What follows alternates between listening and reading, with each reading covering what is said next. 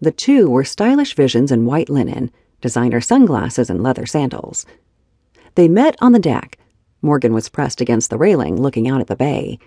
A foghorn blew its tuba call in the far distance, and Travis came up behind her, grasping her waist with his strong hands and pressing his hard body against hers. Forget everything I said in the helicopter, he whispered into her ear, his lips touching her flesh, sending ripples of wonderful chills down her spine. She turned in his arms and faced him. I'm the one who should be apologizing, she said, looking up at him and removing her sunglasses. Travis did the same. Their eyes drilled into one another's, establishing a new level of connection. I have a bad habit of taking things for granted, Morgan added. Travis reached a gentle hand and tilted her downcast chin toward him. And you have a good habit of making up for lost time, he said. Then he lowered his face to hers, his moist mouth covering her supple, delicious lips. The kiss was deep and intoxicating, but Morgan Chase had planned the perfect lunch the feast of the flesh would have to wait. First, a sensual, even sexual banquet of shellfish awaited under a bounty of covered dishes. No fair, Morgan said, coming up for air after the couple's deep embrace and long kiss. You had a beer. Where's my manners? Travis scolded himself. What do you say we put a hurt on that champagne? The two walked together to the table. Morgan collected the flutes and Travis worked the bottle popping the cork in an explosion of sound and spray of foaming liquid. He brought his mouth to the foaming bottle, sucking the sweet nectar, and Morgan raised the glasses, collecting the overflow. The flutes brimmed with bubbly, and the two clinked glasses and stared meaningful at one another.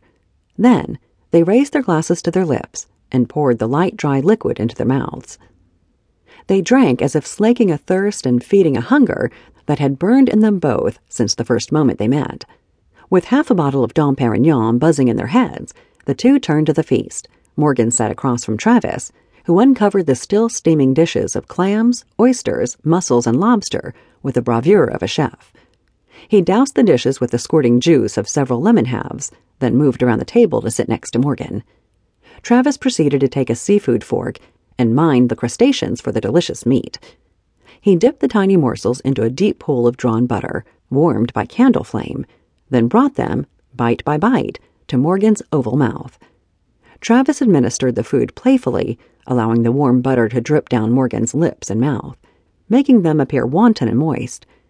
Upon receiving each bite, Morgan savored the taste and the sensation, moving the morsel slowly in her mouth and drenching each taste bud with flavor. Travis could have watched her feast all afternoon, but Morgan wanted to return the favor.